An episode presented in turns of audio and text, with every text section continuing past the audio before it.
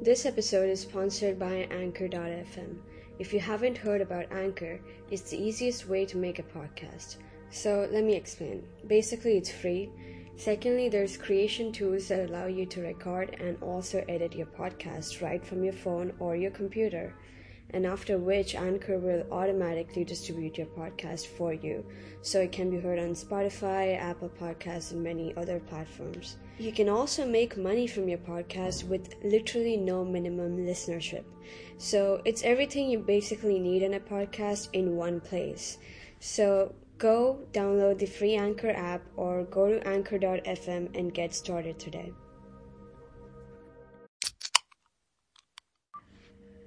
Abraham, Hello, Sanjana. how's it going? It's going quite well. We're in the in the midst of Tel Aviv right now, quite literally. Yeah, how have you been? I've been well. I've, I've taken a numerous amount of walks today along the city. Mm-hmm. It's been enjoyable. Any new philosophical explorations? Well, something that I keep uh, in mind as much as possible is how can I get the most aesthetically pleasing encounter with my environment every time that I take a walk. And so I, I keep in mind how you think of, of your surroundings at a purely intuitive, effective level, in which you know you, you you're somehow capable of superimposing the image you have of something on top of the supposed perception.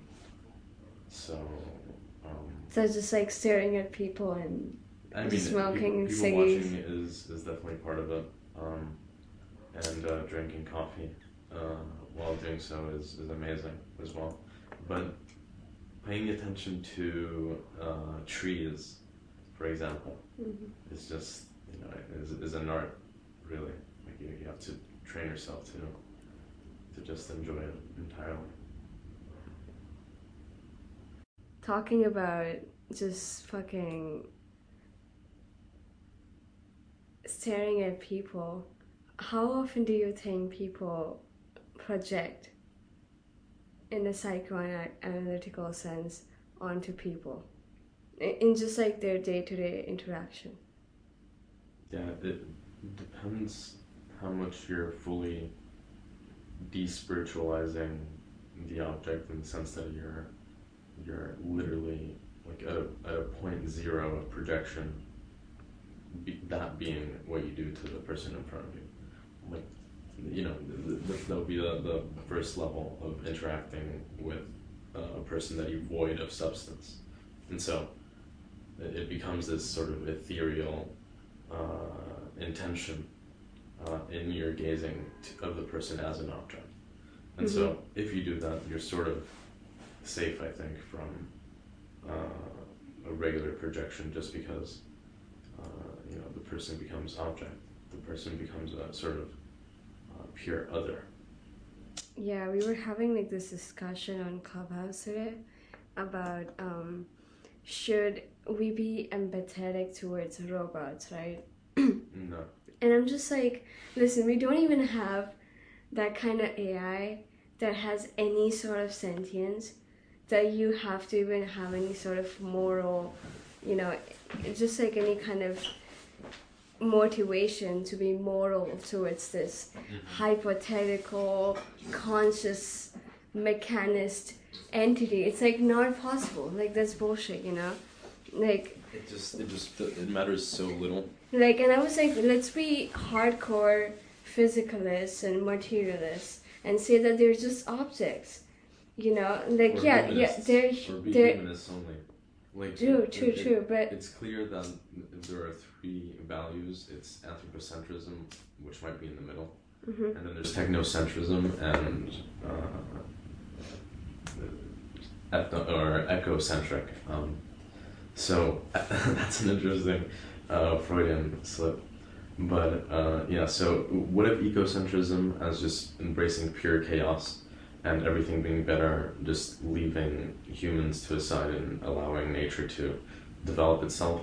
Or should it be a more technocentric approach in which we fully explode our human capacities and transcend the human entirely and you know have no detection of it, and this leads to more of a instead of like metaphysical chaos, epistemological chaos, really. Mhm. Um, you know, and uh, and then there's the anthropocentric side, which I, I think is more like the political center, which can have varying degrees of styles and oscillations between each radical edge. Yeah, like the object can have its own imaging consciousness, but it's an object without sentience, you know? Like that's the whole objectification of the entire thing. Like Yeah, but that would mean that and, and we don't have to be empathetic towards these unsent insentient or whatever the fuck you wanna call it, you know? yeah, but how, Entities. But what is the equivalent then from consciousness? If these objects can have a species of self consciousness because they are being. Yeah, but they're non existent in reality at this point, so why even be No, The question being, should we be empathetic towards robots? the And the AI that we have is not. Question is if they're beings, not whether we can be empathetic, because we just suppose. I mean, in, in potency, we could. The question, the question is if we ought to be empathetic to them, recognizing that they're maybe not beings, meaning that they are not, right? Um, Yeah, but it's like going back to the whole HAL 9000 Space Odyssey death scene, right? Like, I haven't seen wait, when film. you. Or do you have to watch? I mean, that's one scene that I highly recommend people watching. Whoever, you know, has these crazy discussions on Clubhouse about AI, like a must watch scene is the dead scene. And uh, what basically happens is like this guy is unplugging this in HAL 9000, and this mechanical entity is basically, you know, going on this very empathetic rant about how he should go on and how he should probably not unplug him, but he's unplugging him. And this kind of like gives us a sense that even when these mechanical entities don't seem to have a very solid sentience, they still have this capacity to project some sort of or have some sort of affective behavior or be able to you know recognize the weird emotions and and somehow replicate it. It's just so weird. But yeah that's the whole HAL 9000 scene and it's just like so weird. I don't i don't like yeah maybe then at at that point should we be empathetic? I don't know. They don't they don't essentially have any sort of existence or any sort of sentience to them but it's just a question you know i don't know I mean, let's think about it imagistically. Imagine bludgeoning uh, an, an AI that you've interacted with daily as your house servant for a couple of years. hmm And imagine bludgeoning that robot to death and hearing how the, the robot screams because it's programmed to be as human as possible. Would you feel empathy or not? But that's just like the whole argument about virtual reality, right? Like if, if I'm able to somehow simulate reality to a point of perfection where I'm able to embody the experience itself without experiencing the experience itself, then that's kind of like yeah, no, but it's still not sentience. I know, but You in, know? in that case, you're not moving your body or existing as a as a being contextualized. It is the sort of same argument, but it's not contextualized into others because what, what we're determining here is if it's very Levinasian actually. Are do it's the question is if robots have a face, you know, in a Levinasian um, way of understanding it. I don't know, somehow I do feel they, like do they the deserve your ethic? Yeah, but that's the empirical question, right? Like, if, if I was to look at it rationally, then it's kind of like, if, yeah, I know that this thing doesn't have any sort of existence or any sort of sen- sentience to it, then why should I be empathetic towards it? If I possess that Yeah, knowledge, what then I don't have to, just existence, just having a soul, having a mind, you know? That's what we're trying to do, right? Like, if you're mm-hmm, trying to give mechanical intelligence human consciousness, then it's replicating human beings, but in a very mechanist and virtual sense. And so, what kind of ethics and morality come into play when we say something like that? I don't know. Okay. Well, first of all, you said that they need to share a mind, Mhm. right? So, what distinguishes a mind from a set of silicon and syntax? That's, you know, little else. But that's just like a linguistic argument. A- Well, I, I was about to reply back to Sanjana about her three statements of what merits sentience and should we treat AI or any sort of robot that demonstrates anything close to human uh, qualities an ethic. You know, should we uh, uh, baptize them with a with, a proper name in some sense? Can we? You know, and, and that that goes to my response uh, of you know a mind, a spirit, um, and being, and this thing this thing's being the same thing. Uh, so, you know, the question is really if robots are beings, do they have an existential uh, presence? Are they a verb? You know.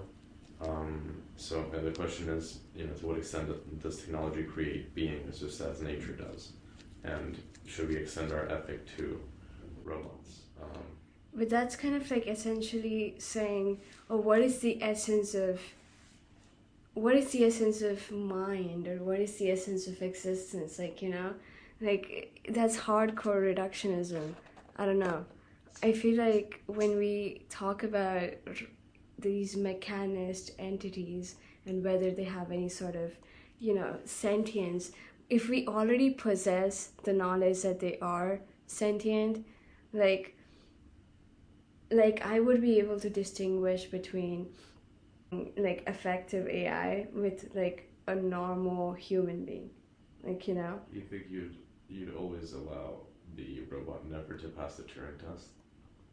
Well, I, I don't I don't think it's reduc- reductionistic to extend the ethic to robots in any way. Like Mhm. it, it's just the perspective that we're trying to either either stay in or justify in some way is humanism.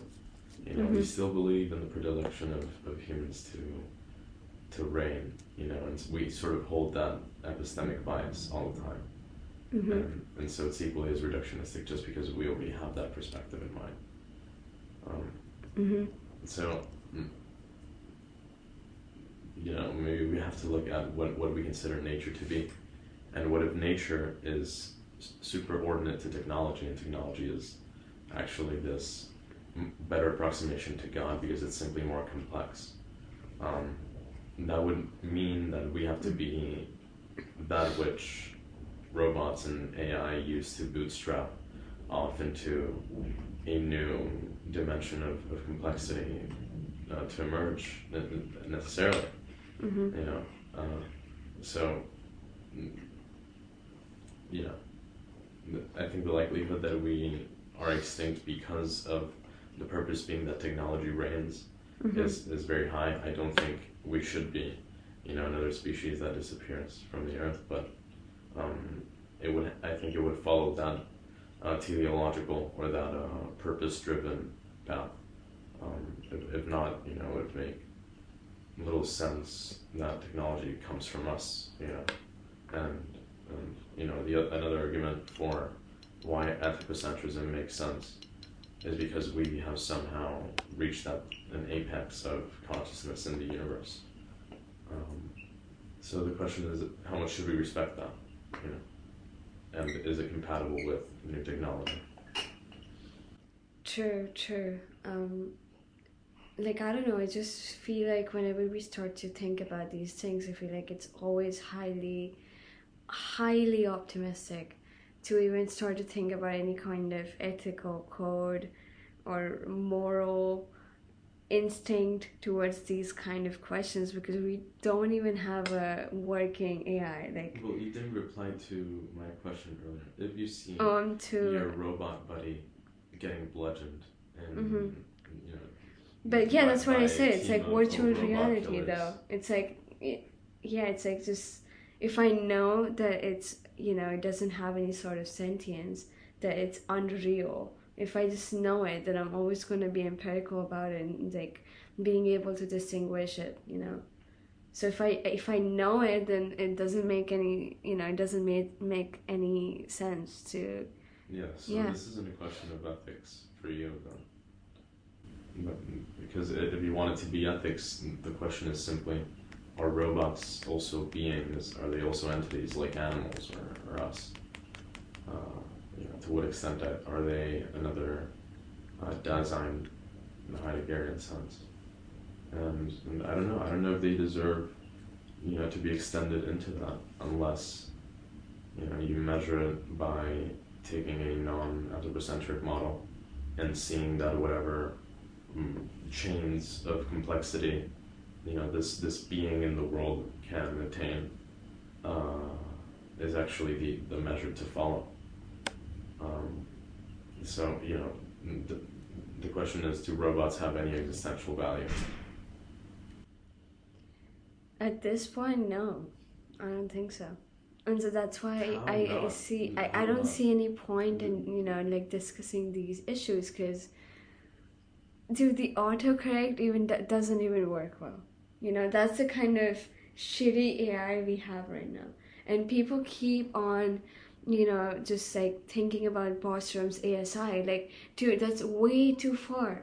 Like we have to get to some sort of a AGI like a working general reasoning you know just being able to replicate the human general reasoning component. We need that kind of ai first to even you know think about that kind of stuff.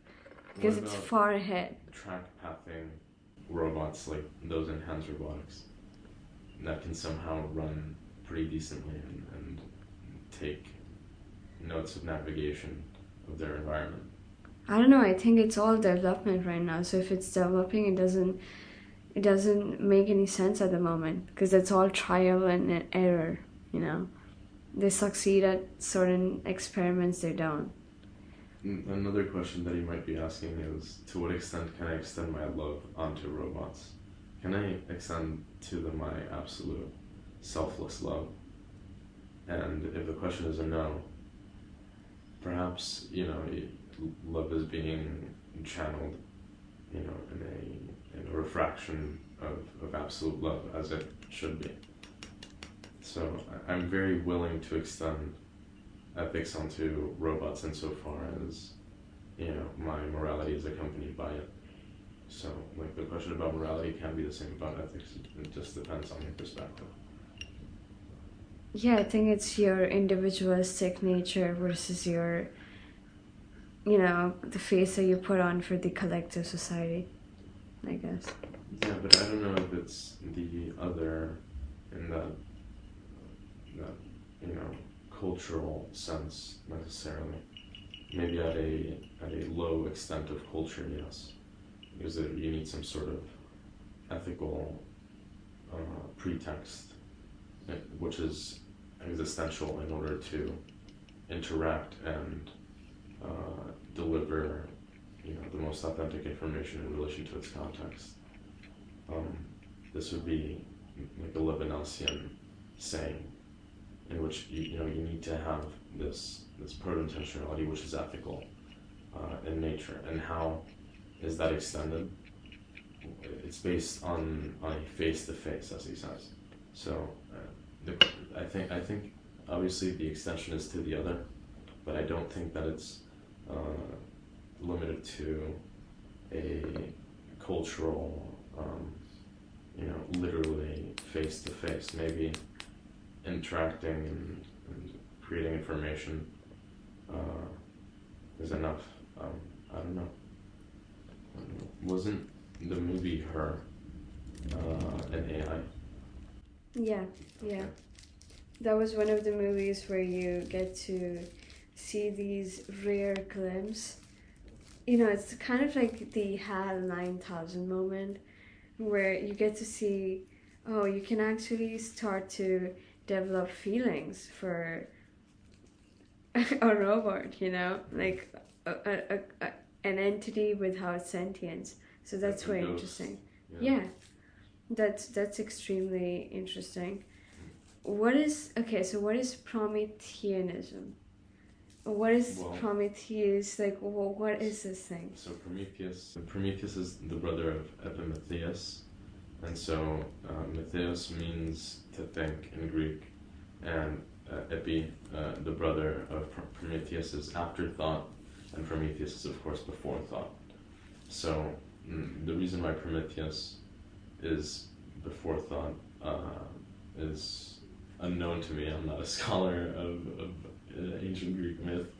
um, but uh, the, the story goes something like Prometheus stealing fire for humans, giving it to them.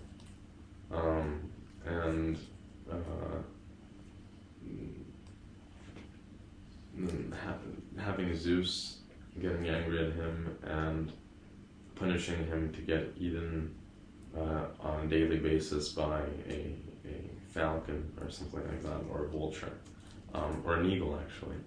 So he, he was uh, it was actually his liver uh, that was getting eaten every single day uh, on a daily Christ. basis. Yeah, it's it's a much more radical uh, Sisyphus because you, you get you know your your body uh, cures during the night apparently, and then and then you know you have the eagle going at your liver once more.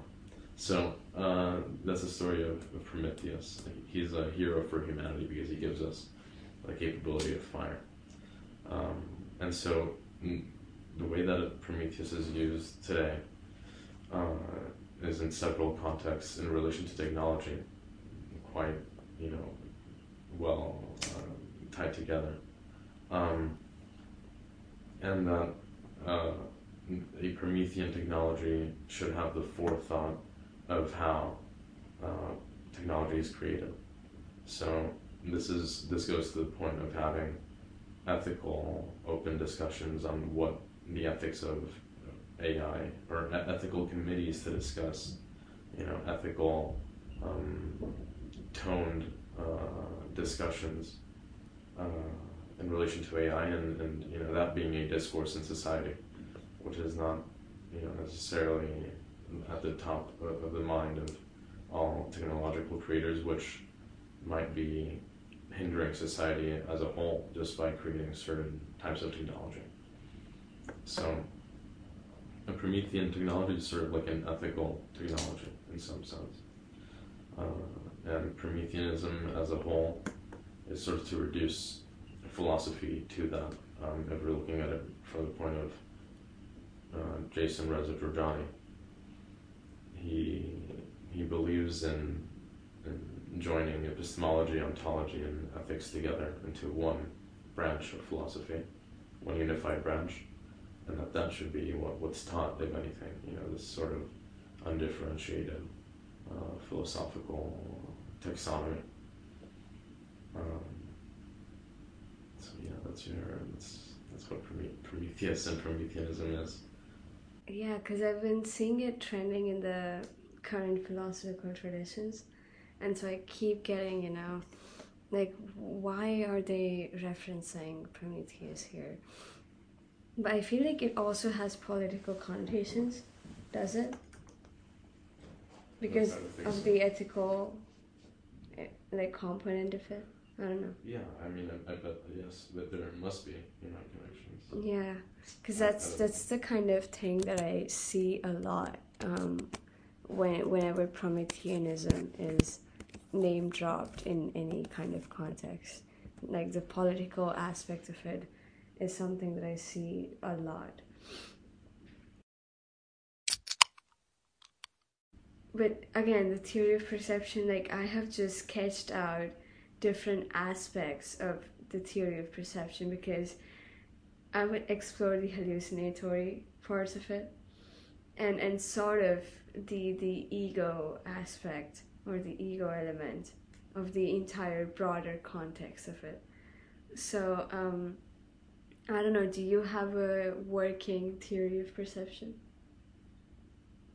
Yeah, I think I alluded to it. Is it is earlier. it because of Ponty or like some other uh, Ponty has influenced me in how proprioception or kinesthetic sensation is the most uh, telling of all perceptions within the subject. Mhm. Um, and so the body is the first thing in, in phenomenology, according to Voltaire. Uh, and uh, and so the body through um, through let's call it you know like uh, sensuous entanglements uh, through or sensible entanglements through your perception in whatever modes are not strictly uh, paid attention to. Uh, are are sort of uh, in a in a proto experiential realm, and that threads through experience and threads back through your body, and uh, and so that would be a phenomenological standpoint of of um, that the body is primal and and is is what what it is. It's it's at the center point of all possible existential contexts, including Mhm. intersubjectivity, um, ontology, just being in general and in particular. Mhm. Uh, so yeah, that would be you know an embodied. I think your perception is necessary to some extent. Ponty nails it. Yeah, because I was discussing this whole aspect of your eyes. I think we've already talked about it on the podcast, so I don't want to repeat it at this point. Yeah, I, but Ponty writes something similar in Eye and Spirit. He says there are points of optimization, there are articulation points, as he calls them. hmm And so these optimal points are determined by the positioning of the body in order to reach whatever the optimal detailed understanding of the phenomenological object at hand uh, represents. hmm Yeah, no, that makes a lot of sense because, yeah, that's where I was coming from about the whole aesthetic eye appreciation thing before. Um, but moving on, um, what do you think about the whole cryptocurrency thing? So, I mean, it's an exciting topic. I, I've only put my fingers in the water, unfortunately. I've, I've barely done anything. Um, but one of the most interesting points is how mm, there is a tending towards making Bitcoin the most stable currency possible, right? The, the, most you know stable uh, sort of bank, you know, regardless if it's not bounded by, by any laws, which is the case of gold. So i Mm. if the, the value of gold is that it has these physical laws attached to it, then what happens to a Bitcoin that is passed on to being the equivalent of, of this sort of capital of gold, which is what people have in mind, right? That blockchain will somehow become the new gold. Mhm. Um, uh, that, not necessarily, that wouldn't make mu- much sense. So, blockchain is this great thing that decentralizes, uh, and in general, you know, decentralizes power and and how individuals relate to money as well. Mhm. Um, but perhaps it's it's too decentralized to make it anything valuable at all in the future. So, uh, Eric Weinstein says that a cryptocurrency without a blockchain will be the future. Um, so, uh, or gen- in general, cryptocurrencies without blockchains will will simply, you know, become uh, more uh, dependable uh, currencies, and you know, if they don't have this blockchain element to it. So I don't know how the hell that's gonna work, but you know, blockchain or a currency without a blockchain, how how does that come to be? Yeah, no, the future looks quite fucking nuts at this point. Uh, like, just like the things that have been going on and the technology that has been coming out, like, we I feel like we're heading towards some sort of weird utopia. But but we just you know you know like not really utopia. It's just like in terms of legalization, in terms of freedom there's gonna be a lot, a lot of freedom. That's what I see. Like at, at least when I like try to Yeah, conceptualize. cyberspace has no bounds apart from itself. Yeah, and that's yeah. I mean, I mean, what what do you think? Because I, feel like the future with this whole virtual reality thing at this point is that we're way too immersed in it. And and just because of also like this whole covid thing we have just been you know just been using our technology way too much. And at one point that's probably all we're gonna be immersed into. And so what does that make us you know like human some sort of humanoid That's that's Cyborg? Fine. That's fine, because you know they're robust. No, no. Being in contact, and then we might also have you know neuralink or whatever being in contact with the virtual is is not dehumanizing directly. No. My worry is if Neuralink comes out and manages to super energize everyone's brain capacity and and uh, and general yeah if you maximize your brain capacity your your mind is also maximizing and thus your freedom in some sense so Mhm. you know my worry is if we become cyborgs by super energizing ourselves and, and, and catalyzing ourselves into like superhumanness and like th- those sort of cyborg uh the, the, those sort of those uh those cyborgs literally would be the new race mm-hmm. right? In some sense, race is a, an Yeah. of the of the usage, but what I mean is a new a new uh, socio cultural class. This would happen automatically just by people uh, adopting Neuralink and, and becoming the superhumans that I'm intuiting that it could happen. That's a much bigger worry than whether an individual is sucked into virtual landscapes. You know that if anything is is uh, benign. You know, it's quite innocuous uh, within the, the range of possibilities of, of what actual cyborghood could imply, which is, you know, businessmen that are unethical, you know, fucking walking around with, with extreme free wills. They can do anything. You know, how many how many fucking deals can a Wall Street guy that has Neuralink implanted into his brain do? That's worrying. Oh yeah that's crazy It's great for the yeah. economy, but it's worrying because maybe we're, we can overexplode capitalism much more easily than we expected. You know, what if the Mhm.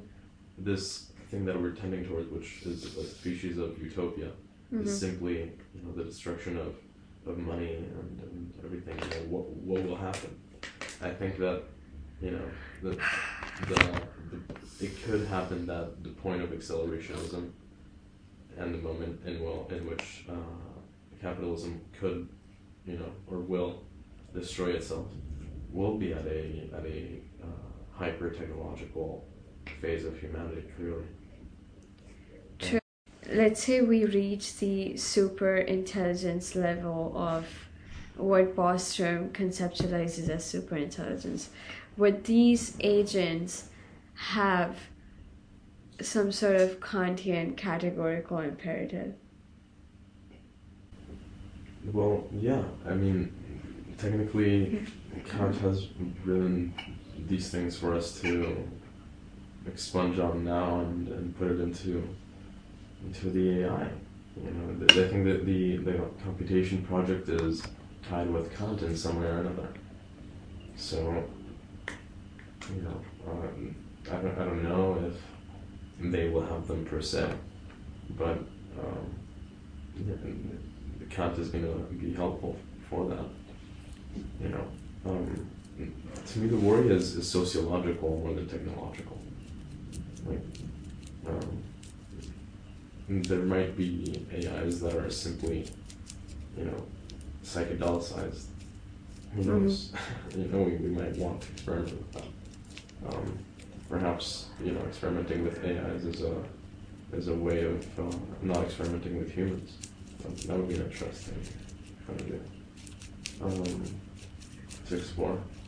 Um, but yeah, I, I don't know. I don't know about the the Kant thing exactly. I think Mhm. so. I think that Kant can help. Um, but I don't know. So, what do you think? Like, when we talk about the concept of soul or spirit, what do you think these philosophers mean? Do they are they in, indicating this whole concept towards the idea of mind or cognition or awareness, or is it some other multi constitutive element? What, what, what is this thing? Okay, well, it, it would we have we have to assume that the soul and the spirit, if they exist, have to be somehow interweaved, interwoven together. Um, usually, anyone who assumes that the soul and the spirit exist consider them interlinked in some way. So, I mean, I think that the soul is simply your existential uh, repercussion in the world, um, or resonance throughout the world that can somehow mediate between the absolute uh, aspect of reality and whatever's going on, which is simply, you know, can your transcendental ego transcend transcend to virtuality and apprehend its proto-intentional um, elements to come back and and construct in an embodied fashion a phenomenological uh, experience. It's the same question. Really. Um, so the question, the, the matter between mind and soul is simply that mind is cognition and it's uh, conscious and debatable perspective, and soul is this sort of uh, the dynamic of the psyche, right? Rather, mm-hmm. it's, it's, instead of the dynamic of cognition, it's the dynamic of the psyche. So, what do you think is the essence of sentience? I think that the, the word makes no sense because it's it's already biased within being uh, discussions. Like, if you assume that sentience exists, then humans and animals are, are entities and can, can feel. And uh, that might as well be, be extended onto ecology and plants uh, and all of that. So um, let's assume that life is sentience. Does a robot have life? You know, um, or, or is it emulating sentience? Is a simulacrum simply not a simulacrum and uh, exactly the same thing? So you know, it really depends on, on that. I think. Uh, um, the question is if you can take a standpoint backwards and not even assume that you know sentience and life deserve anything other than anything else you know that rocks and stones become to be imbued with spirit itself. And so within that that jumping off point um, only then can you extend your your paradigms to include absolutely everything within love. And so automatically, it just ricochets back into you loving robots and having the same ethic towards them than anything else. That that would be my, you know, perhaps relativistic standpoint. Um, on moral relativism and, and also joining that with with beings, um, which is uh, beings is a hard phenomenological task to deal with because what, what tends to happen is that first of all, there's an anthropocentric layer to it, and then you extend it onto a, sort of zoo, zoo phenomenological um, boundary, which is simply paying too much attention to animals have anything special, uh, having anything special within the within a discussion on consciousness.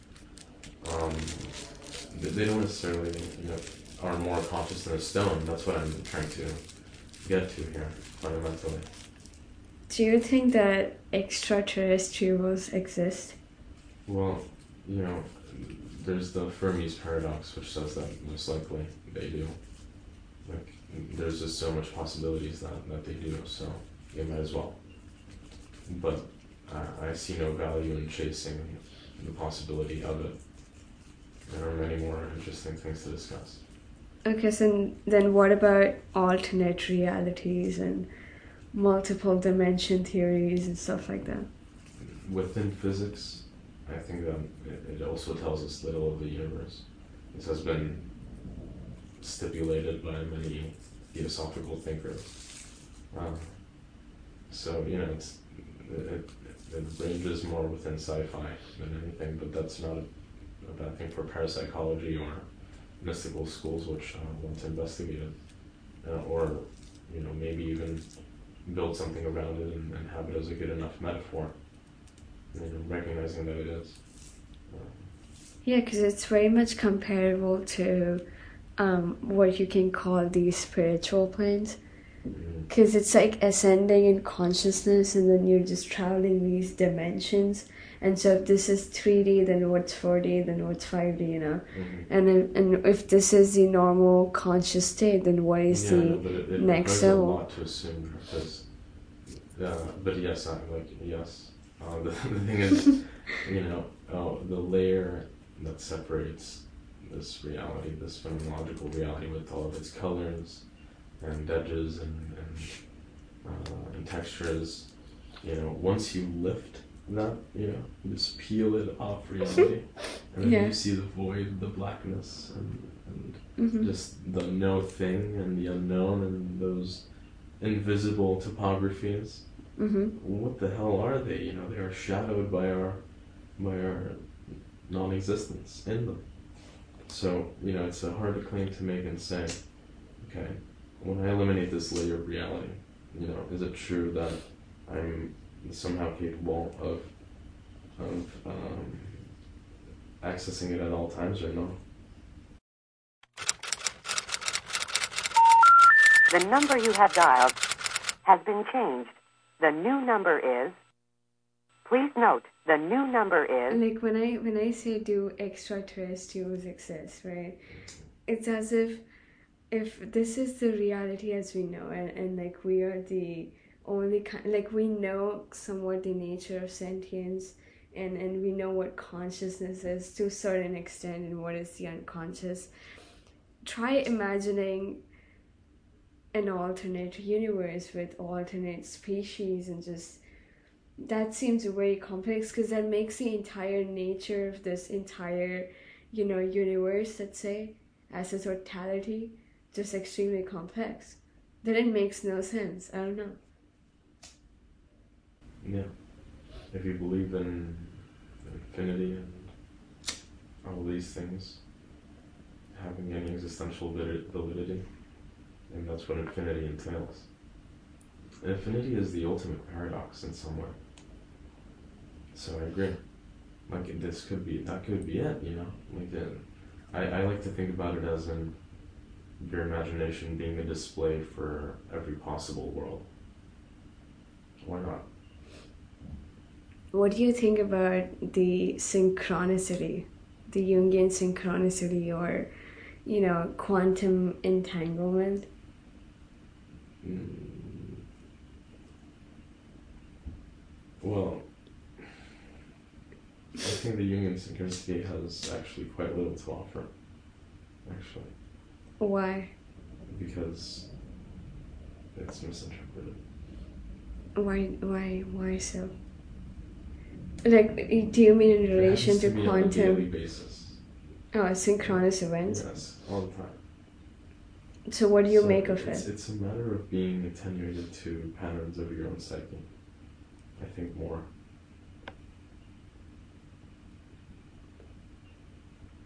i mean i guess so Yeah. i don't know i mean what do you make out of these synchronous events that happen on this Uh, no, daily basis they're of value to your your psyche. You know, if you're paying attention to them, that that just highlights elements of your psyche. That's Hmm. the only thing they mean. do you think the super ego is useless Yeah, to some sense. Yeah. yeah i think it's a freudian mistake honestly like why do we need No, no, another agent mm, mm, no, no, no, it might be there. I'm not saying that it isn't there. I'm saying that if it is there, we should dispense with the super ego. Yeah, because I feel like the ego already does the work of the super ego. so why the need for super ego? Because the superego are the sides of your ego that are sort of the policemen of your ego. Then we should have a super super ego, you know? Like, it's an endless argument in that sense. I mean,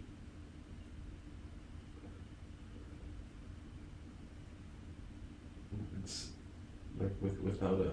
I mean, you're you're discussing what conscious, what the unconscious is. No, I'm discussing whether why the need for the superego. Because if not, you wouldn't have an unconscious in the first place. But how do you make that relation in the first place? Because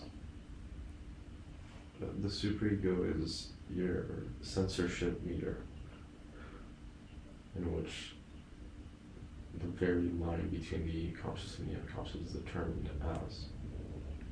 Um, yeah, I'm not so sure if the ego is above the water at all.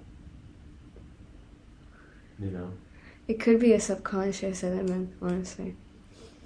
Because it's like it's like this layer, right, which is kind of guarding your personality. It depends on, on what stage of the spiral dynamics you're in, in some True. sense. What do you think about the integral theory and all, Well, all Ken, of that Ken stuff? Wilber is, is a very good magpie of ideas. Uh, By the way, just by the way, for people listening, there's a amazing room happening at 3 a.m. with Lex Fridman and Sam Harris and a bunch of people, uh, and it's about integral theory. So if anyone's interesting interested in it, I think it's probably in five hours or so. I mean, from the time that I'm in. So yeah. But yeah, what do you think about the integral theory? and the whole spiral dynamics concept and everything. so, yeah, I mean, integral theory is very useful because it's encyclopedic. But you know, when I read it, I I'm doubtful of whether it's anything more than an encyclopedia, and simply a very good concept rather than a dedicated, um, original uh, systematic philosophy.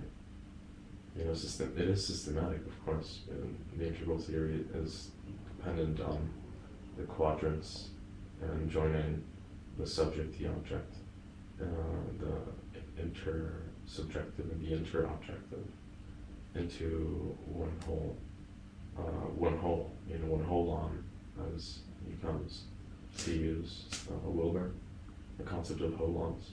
hmm Um, Yeah, I heard then- that the other day. yeah, is simply realizing that everything is within a reflection of itself in a fractal way.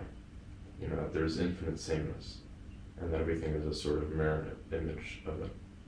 Um, and that, you know, there are millions of, of mirror images. So Um, there's basically philosophical and psychological aspects to it. Yeah, he joins everything together. Mm, He's interesting. It's it's it's an important tool to have. Um, I just don't know how much of an important thinker Ken Wilber is apart from a great scholar. You know, there's this that distinction to make. Um, but yeah, spiral dynamics might be more even more brilliant than uh, than Ken Ken Wilber. Um, yeah, that, you know, spiral dynamics are both a psychological and a sociological or, or anthropological spectrum uh, or a gradient along the development of, of humans as a whole. Um, and, you know, it's related to your ego integration to some extent. And it goes by bipolar. And so maybe what's most interesting is in imagining what the hell the last stage, which is the coral stage, implies, which is like a, it's I, I, I think it's uh, trans Übermensch, you know, if we're applying any Nietzschean hmm critique here. Um, but yeah, uh, that's that's always an, an interesting discussion to have, you know. Um, True. So, like I've been getting in into a lot of these rooms about revolutionizing education and like what the future of education looks like, and I know that you're very interested in somehow revolutionizing how the philosophical aspect of the whole education sector looks like. So, like, what are you planning? Like, what's the plan? well, Just to like open a school. Yeah, I mean, well, I'd start with remodeling our concept of liberal arts because I think there's a thirst for, for better humanities around the world. And and you know what you see nowadays is business schools opening up everywhere and being the best schools of, of each respective country because you know they're they're just a very marketable um, path to take you know as, as, as a career. Um, but the same thing isn't done for the humanities and for becoming professors and, and educators. There's no no real um, pop cultural uh, attenuation to that at all. Um, so yeah, I think we have to remodel that in some way and make education a little bit more student uh, friendly in, in the sense of having student driven mainly, and Mhm. maybe students in, in the sense that um, you know courses are, are chosen entirely by the students. You know, a little bit of entire independent study. I think that would, that would change things a lot, and um, that would be a good place to start with. You know, not that you put me on the spot, um, but you know, within the liberal arts, uh, originally, you had several branches, and um, the branch uh, that, that you had to, to do, that, which was called the trivium, which you sort of had to complete in order to um, choose and specialize in, in the sciences or the humanities. It, it, it contained logic, grammar, and rhetoric. You know, these were things you had to master in order to master whatever discipline you wanted to be a disciple of. Um, so yeah, that's you know, I think that would be a, a good place to start with too. To have everyone study logic, grammar, and rhetoric, that would be revolutionary, and, and also being authentic to the original liberal arts, which were as liberales, which started in medieval Europe. hmm What do you think about the whole peer review thing, which is going on in academia? Well, Everyone's crying about it. I see so many bad articles everywhere, um, Mhm. especially in psychology, that are peer reviewed.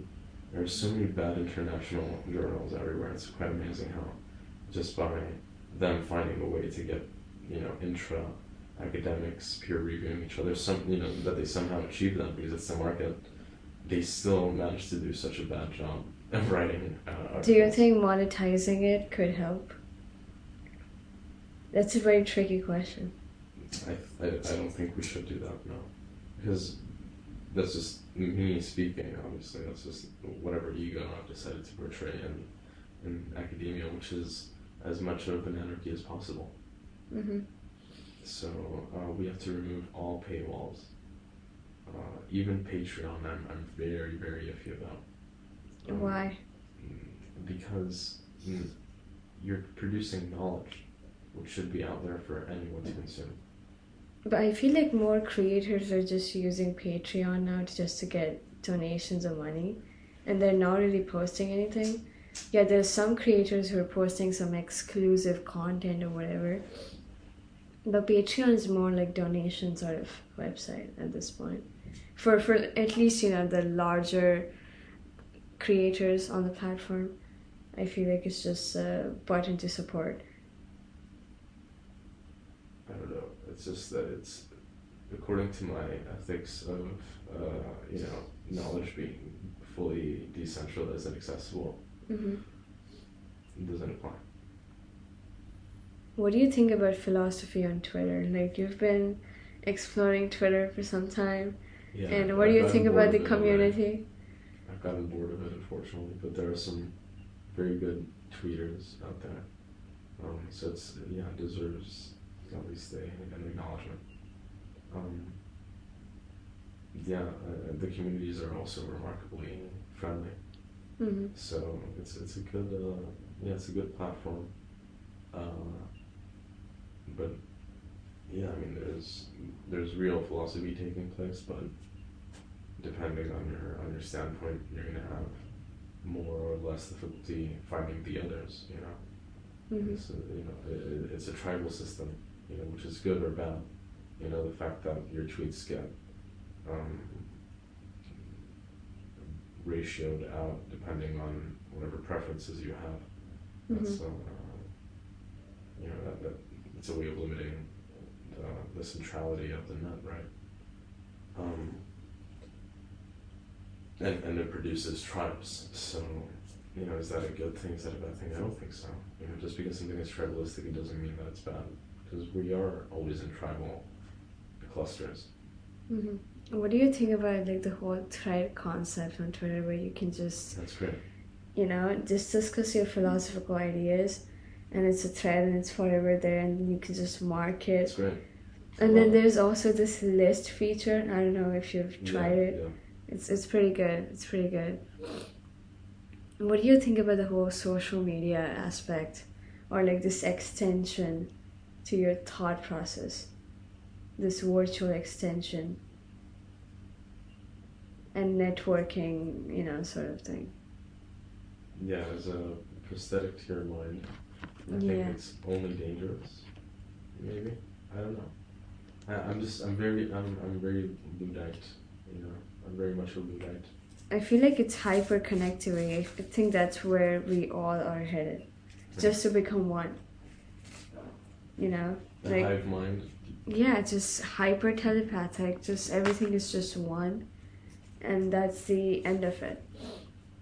That's something that I learned in one of my recent psychedelic explorations. That everything is just basically one. Like it's all static. Like in that term, in just like every ontological sense. It's so weird. Maybe it is. Maybe that's the, you know, dilemma or whatever that people yeah, the just question keep. is if the human body will still be here. Well, I hope so. I mean, I don't know. I, I I don't think so. I don't think so. Because the way the th- like the way the whole civilization has just been hyper relaxed, and we're just like heading towards a situation where we'll just need to just make commands from our brain, and we don't need to do anything else. And what happens in that kind of situation? You know, that's hyper connect. That's literally just being a mental being the body is there, but just for very functional, essential stuff. For nothing else. It's just kind of crazy. I don't know. Yeah, that's the idea of Neuralink having enabling enabling power over your free will. Yeah, the whole Neuralink thing is kind of crazy, honestly. Like, I don't think it's gonna come out this soon, though. Like, I, I don't think it's gonna come out in f- four years, three years, or whatever Mm. they're saying. Like, that's crazy. Like, Yeah, it's gonna be hard to get to telepathic levels and, and you know, and, and not needing language ever. That would be crazy. You know, if Clubhouse is already mad, imagine just interacting with people, just floating around and, and using your mind. mm. That'd be crazy. No, Clubhouse is very revolutionary. Like I see a lot of potential in this app and I actually do like investing my time in it. Like I don't have time most of the times in the afternoon because I'm just getting these calls and stuff. And like just I have to text people, email people and like shit like that. But um I feel like the groups get really good at night because I feel like that's like the Silicon Valley time or whatever. And so it's just hyper interesting. There's like amazing people talking. Do you have to get on this app? Like I don't know, like what what you're doing. I don't have it. an iPhone. I don't have that, that privilege, so. Uh, I'll, I'll But you were you were you were trying to figure out some other shady way, right? No, it's not shady at all. But I am, I am doing some, uh, some Shady stuff? over, Yeah, that's shady. to, to Now how is that not shady? That's shady. No, it's it's just a friend bringing an iPhone. Um, Yeah, from the other side of the border, dude. Yeah, yeah. Yeah. Okay. Um, Mhm. So mm, we'll see. We'll see if that works out. The only reason it's on the other side of the border is because the person is from there. Yeah. Sure. Yeah. True. Yeah, so it's not shady at all. Um, Yeah. We'll see. There's also a Python way to do it on, on your MacBook Pro, which uh, is Hyper desperate, but sure. Sure. Uh, look, I, I wish that you know iOS was compatible with any Mac uh, OS. Like it makes no, no sense that they're unified. Mhm. um, you know, because imagine having Clubhouse already on your computer. It would make a lot of sense even to content creators that can can record stuff directly on a computer. Um, yeah, true. So I mean, I think they're opening up the app soon. So I don't know when they're doing it, but it's supposed to be quote unquote soon. I don't know what that means.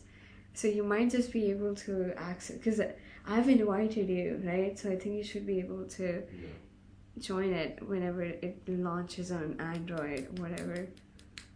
But I don't know, dude. I think the whole Android thing is probably gonna be a corruption point.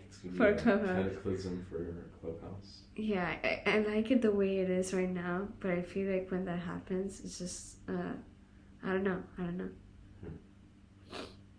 What do you think about these kind of social medias though? This If Audio, as interactive. As their social medias, or, or whether they're no, doing it in if if they're the next big thing. Yeah, most likely. I don't know. Uh, if if you know, it will be as it'll be a competitor to uh, to Twitter and such in, in the long run. Um, probably. You know, it depends. Uh, Mhm. You know how how how much of a of a social changer it is within the the individual. You know, like can people become addicted to this? Uh, One hundred percent. yeah. Yeah. So you know that I think that'll that'll determine a lot. hmm Yeah, but I, I don't know. I, I still haven't really experimented with the app. Um, What are your plans with the Fanon, dude? What's going on? Like, yeah. the fuck, dude? Like, what what is up? Like, is everything okay in Yeah, life? it's like, all great. good? Yeah. Okay. Uh, but I haven't been placing too much effort on my own podcasts at all. Yeah, like you have to try, and so if you if you can't try, you can't do shit. You know, it's literally that simple. I mean, I have posted four episodes. Uh, Wow, dude, and we literally started at the same time. they, yeah, I know, I know. What the fuck, dude? Because you're an animal, you know. No, but like still, like you Yeah, just have to be constant. Like, yeah. I mean, it's a varied uh, genre. Um, hmm Yeah, but you know, it has no direction in content or the discipline that I put behind it. You know. Like you have so much potential, but you just don't act on it, and it's just like it's like a waste No, of I time. do. I do. I, I, I try to on, on my own. You know, I, I do. Like just become an animal on Twitter. Like go crazy. I, I've already gotten bored of Twitter after. Yeah, but that's the thing. Like, you have to keep trying. Like, you can't just be like, "Oh, fuck this shit," you know? Like, it's been a month now. Like, I get it. Whatever. Not cool. But you have to keep trying. Like, you can't just give up like that. I don't know. Yeah, I mean, yeah, I'm waiting for Clubhouse, I guess, to give another chance to my public intellectual career. I feel like by the time it's public, there's gonna be way too many people who are intellectuals already or whatever. Mm-hmm. I don't know. I it's it's it's a mixed feeling that I have about this app getting public. Mm-hmm. Like there's so much more potential right now for people to just like open their clubs and like just like so when it becomes public if it's like subscription only then you get to already have like an audience to build upon the people that join next. So i don't know i feel like you're gonna be at the disadvantage to join late that's why i've been telling you to fucking join this app since day one. Because i see potential you know? Yeah, I'll try to figure out the Python thing maybe. Yeah the, the python thing might be key that's why i'm saying it's shady Do you want to rehash any past topics that we covered before I go? I don't know. I don't know. I can't think. I can't process. Well, you, you said something about the soul and the spirit and another element, right? The brain, the Did you mechanism, say brain? What? Yeah, well, yeah, no, the, the mechanicity of machines, you know, but in the sense of do, machines have souls? Um, right? No, should we be empathetic towards Yeah, robots? yeah. And do they have souls? I don't think. No, dude. The fuck. Okay. That's the thing, you know. and, Like that's the way you get when you think about things in in a empirical, in an empirical sense. Like Okay, you know. Like from a detached phenomenological standpoint. Yeah. I don't know. That was the thought. Hmm. There.